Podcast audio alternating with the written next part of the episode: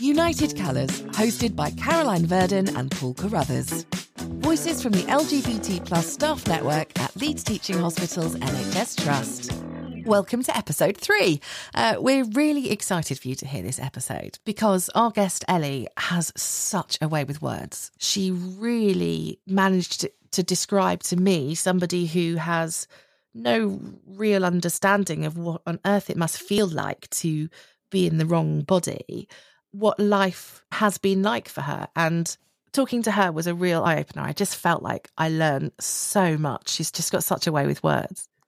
She really does. She's so eloquent, and I was delighted when she put herself forward to be part of the podcast. I've I've heard her talk before, and I've heard all about her and how much she's doing for the trans community. So yeah, it was a, it was an amazing conversation. So she is a consultant, isn't she, in palliative care? She is, but she's also done some work with Hospice UK in producing a report on trans and gender diverse people's experiences of end of life care. So she really is an amazing person. So we hope you enjoy listening to Ellie as much as we did. It's really hard to describe to somebody who's never experienced dysphoria what dysphoria is.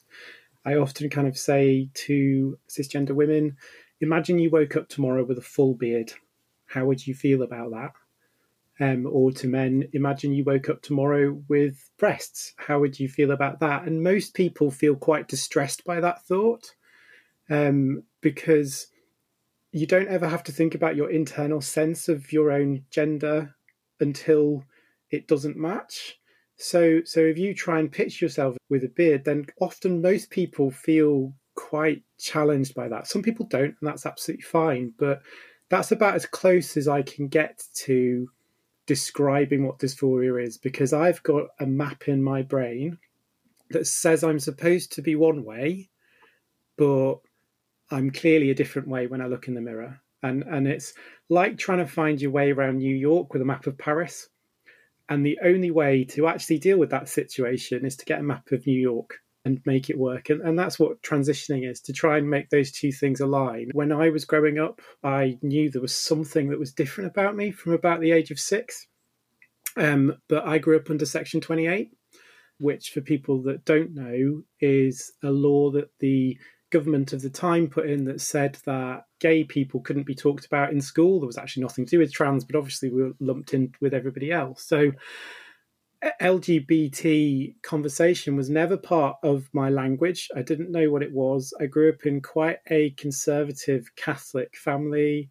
So the idea of knowing that I felt like I should be a different way to how I was, but there was an expectation of me to be extremely manly man, and not knowing that trans people existed until I was 16 was horrible. And so I internalized a whole pile of shame and guilt and disgust and rejection. And fundamentally, that took me years to work through. And it wasn't until I worked through that that I was able to say, right, what do I want for my life? Do I want to continue this way with dysphoria? And how I dealt with dysphoria, and I can't describe it for everyone else, was, was that I just depersonalized from it. It was almost like watching the world through someone else's eyes. And I knew that it was happening, but I was very disconnected from it.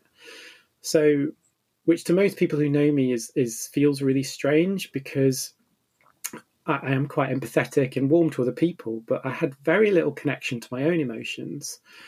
And that was how I had to deal with dysphoria because my own emotions were too overwhelming. So I had to numb myself to them. So I say that existing with dysphoria was like walking through the world anesthetized slightly to the world and emotions of myself. So I had a choice of saying, I can carry on like this and I can carry on in this kind of um, fugue state, as it were, or I can try and transition and see if there's something better. And I couldn't really have picked a worse time in society to do it. But also for me, it's absolutely the best and right time to have done it. And and I feel so much more comfortable in myself, allowing me to exist as I supposed to be and trying to make it more like I'm supposed to be. And I have a long way to go. I don't pass as a woman. By that I mean you wouldn't look at me and say, most people still gender me as male. And that's quite hard, but also just feeling like I'm actually being myself and not having to play a role that isn't me is just so liberating. And has that had um, an impact upon work? You who you were before, but the real you who you are now. Do you find yourself feeling different, acting different? Um, I, I feel like because I had to compartmentalize so much of my brain to kind of get through the day. I feel like it's just given me the space and freedom to think more about work and think more about the world and and think more about um, what I want to do as part of it as well. And it, it's just rather than kind of having to just hold on and get through. And obviously, you know, I, I did that quite successfully. I was a consultant before I transitioned. I'm not saying that I couldn't do stuff. I, I have done stuff, but it's just given me the space and freedom to um, explore the work side of things as well and kind of what do i want to do from that and is, is it just the kind of the, the day job of seeing patients which is really important and i love and i would never want to get rid of but also do i want to do research education teaching training all of those things which i kind of dipped my toes in before but fundamentally I just didn't have the brain space to do. So so it's yeah. given me the freedom to do that, if that makes sense. And Ellie, when you got to the point of feeling able to be come out at work and begin your transition, I'm interested to know what that was like for you, sort of having those conversations with your work colleagues and how supported you felt, if at all.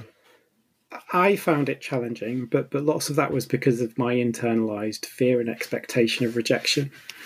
Um, because if you, I mean, if you anyone's been on Twitter recently, you'll you'll, you'll know that trans people fear rejection um, because it's quite a hostile place. So, in terms of that kind of anticipatory anxiety of preparing to kind of be dismissed, it was fairly difficult. So, I took it really slowly, and particularly for me because I work for as part of multiple different organizations. It wasn't just one set of colleagues I had to come out to, it was several. And what I basically did was I have friends who I work with, they were the first I came out to because it felt like they were probably the safest. And then I went through who had pronouns on their email, because if they had pronouns on their email, they were probably safe harbor, or I, it was more likely they were safe harbor. Um, and then I had to kind of take a chance and just um, trust that it was going to be okay. So fundamentally, I got to a stage in my transition where I had to change my GMC number, uh, General Medical Council registration number, to practice as a doctor. Um, because in order to change gender, you have to get a new number and change your name. And I couldn't do that without talking to my actual line manager about it. So it kind of became a well, it's just going to have to be how it is because I need to do this.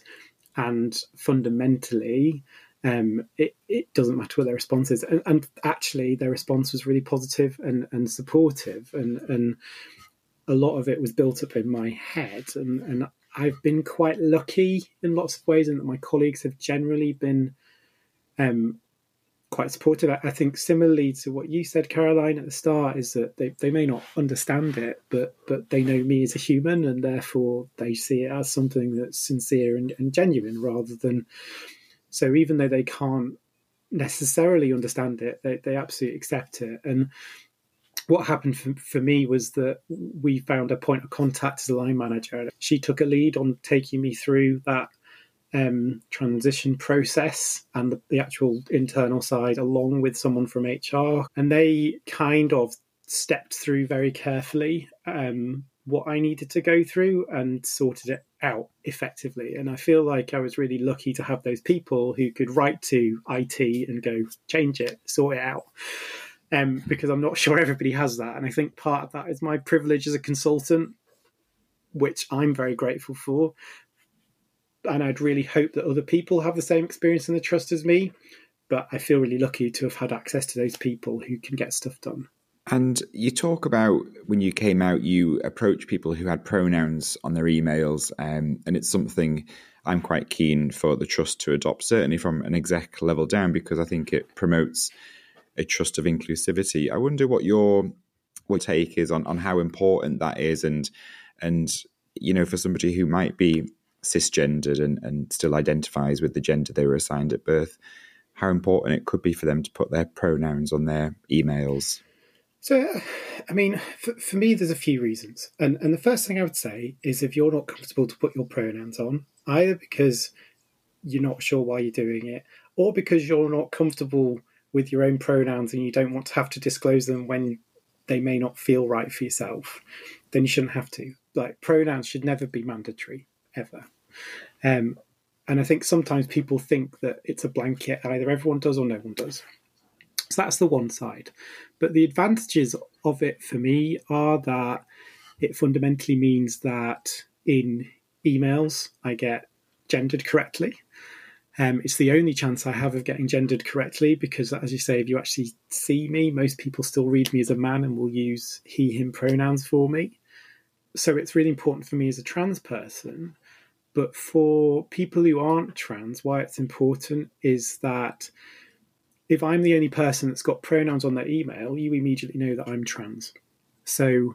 it stops it being a marker of transness to have pronouns on your email so that you don't immediately have to out yourself. But the other thing that's really important is actually from my perspective as a trans person, if you've displayed your pronouns, I probably know I'm going to be okay with you. And that anxiety about disclosing my identity to someone is horrible and overwhelming. And having your pronouns on your email just removes that anxiety. And so, if you've got a colleague who's trying to come out or thinking of coming out, it just is going to make their life so much easier to have your pronouns there. And I know people say, oh, well, my pronouns are obvious. It's like, yes, but it's a marker of support and it's a marker of welcome and it's a marker of safety which is why it shouldn't be ubiquitous as well because if everybody's doing it it's no longer a marker of those things but it's really important because it tells me I'm going to be okay. And I know as as a colleague, I would want people to know that they're going to be okay with me. I think that's really powerful to for something that's quite easy to do, and as you say, you know, it should never be a blanket policy. But for you to feel that that's somebody potentially a safe place for you to go to to disclose your trans identity, I think that that's quite powerful. Yeah, I, I, I think so. I mean, as I say, when I was ranking who I was coming out to, it was people with pronouns were were right there at the top of it, and it just made my life much easier when people had them displayed. Um, and I think people don't think about that aspect. They often think about the solidarity with trans people aspect, which is important, but actually, it's to make trans people who are coming out feel safe with you, and that's really important. And how was it coming out in terms of with patients? Um, so a- again, it was one of my biggest fears. Um, most most patients have been absolutely fine. Um, I have the advantage in palliative care of being able to develop relationships with patients over quite a long period of time and get to know them quite well. So the the patients who I'd been looking after for a while, I, I think because they again because they knew me, they just accepted it and moved past it.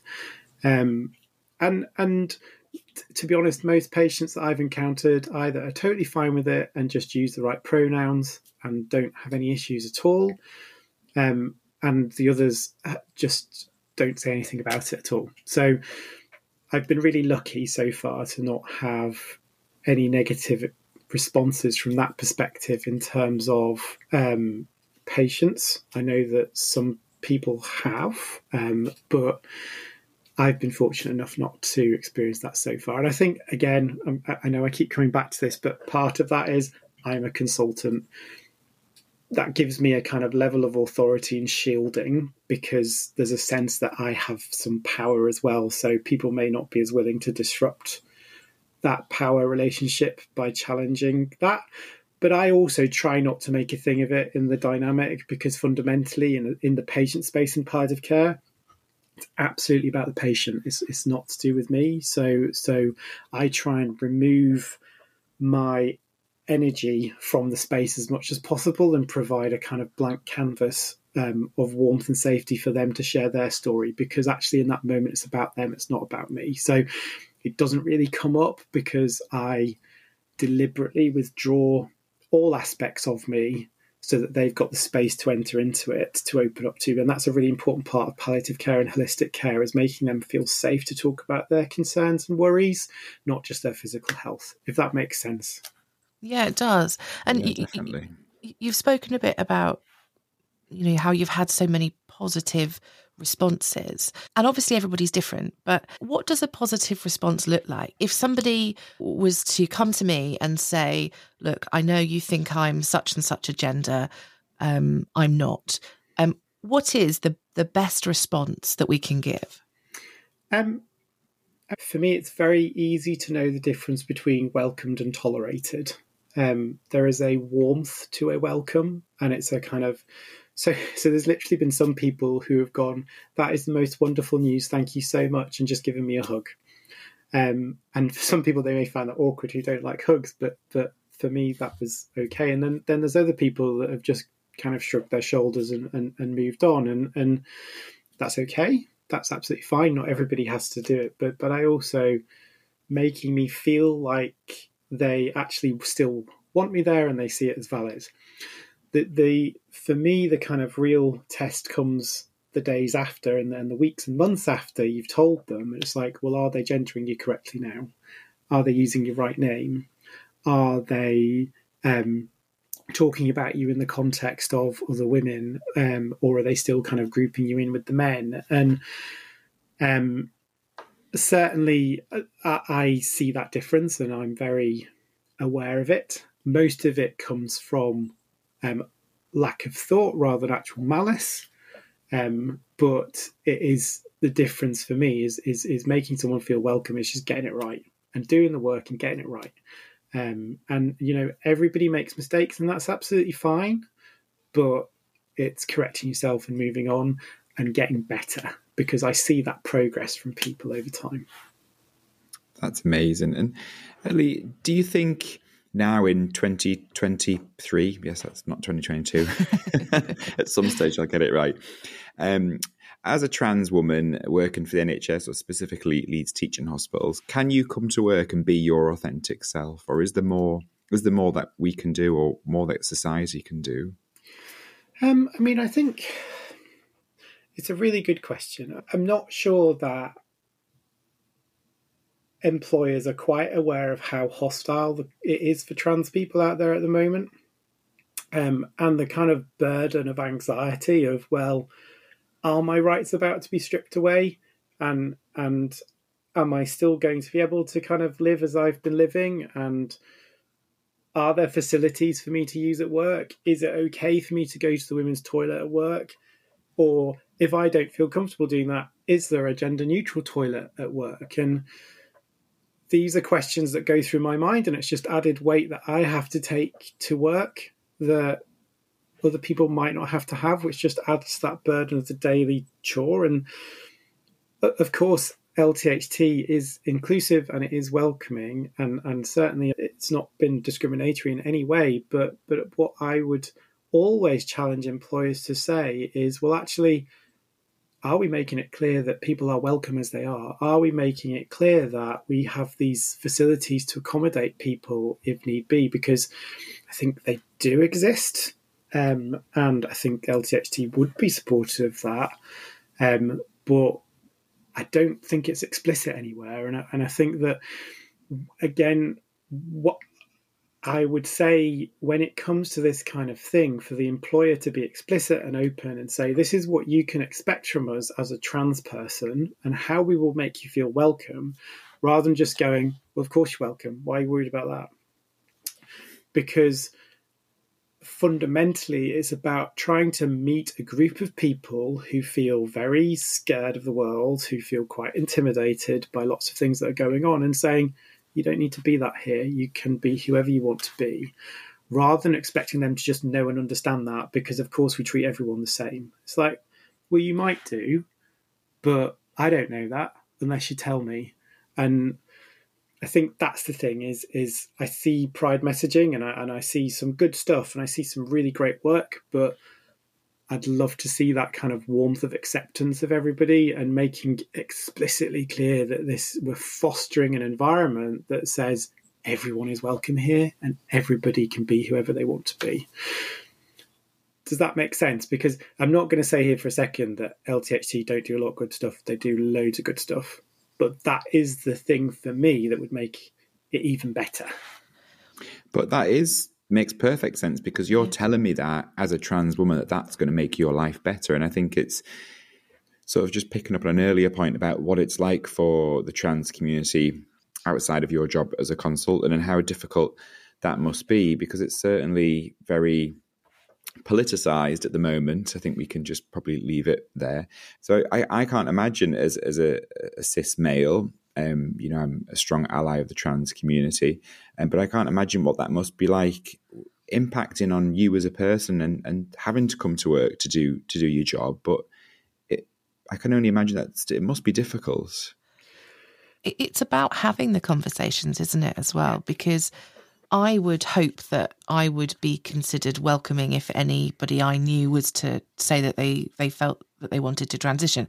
But I don't live in the world that you've described, where I step out of my front door and I am concerned all the time about will somebody say something where I can't feel like I'm my true self. So things like you've mentioned in the workplace wouldn't have occurred to me. It wouldn't have occurred to me. Actually, do you know what? It isn't. It isn't enough to have the policy to say we are welcoming and we are accepting. You have to go far, far, far beyond that for that to be truly felt yeah, mm. and, and and fundamentally, it is only through conversation do we begin to understand each other. And and I, think for me, sometimes sitting down with a cup of tea and just saying, "Ask me all of your questions till you're done," is is one of the is one of the most powerful ways of yeah. helping somebody come to terms with my trans nature. And, and you might argue that I don't need to do that emotional labour, but for some people, it's worth it it's deciding who that's right for and who that isn't for. Conversations is is how we learn from each other because I've learned so much from hearing the voices of people from other marginalized communities over the past few years. I'm really grateful to them for sharing their stories. I just hope that my voice can help some people understand the trans experience a bit more the things that I've learned from working in a gender identity service, just from talking to people who are trans and going through these lived experiences, is so rich and valuable. And I really hope people are having the same experiences from listening to this podcast and, and listening to these amazing people sharing their stories. Do you know what? It, it's made me go onto Amazon and trawl for different books that I can find that I can read to understand more because it's made me realize how really ignorant I am about so many different minorities and about how that's on me, you know, to sort it out. And I'm really looking forward to just learning more. That's amazing, and and I, I do the same. Even even as a gay man, I still know my privilege, um, without you know any gender dysphoria, and I'm white, and I think we we can all do more in the world to make it a better place. So coming up on next week's episode, we meet Naz we do. I'm very excited for this episode. Naz is an amazing person with such a great story to tell and lots of lessons learned from his part, but lessons that we can all learn from just listening from his story. Naz is a staff nurse here in Leeds Teaching Hospitals, and Naz is a gay man, Muslim, and HIV positive. So, to make sure you do not miss that episode next week with Naz. Make sure you click follow on the podcast. Uh, also, please do leave us a rating and a review, and we'll see you next week. United Colours, hosted by Caroline Verdon and Paul Carruthers. United Colours is an audio production from Under the Mast.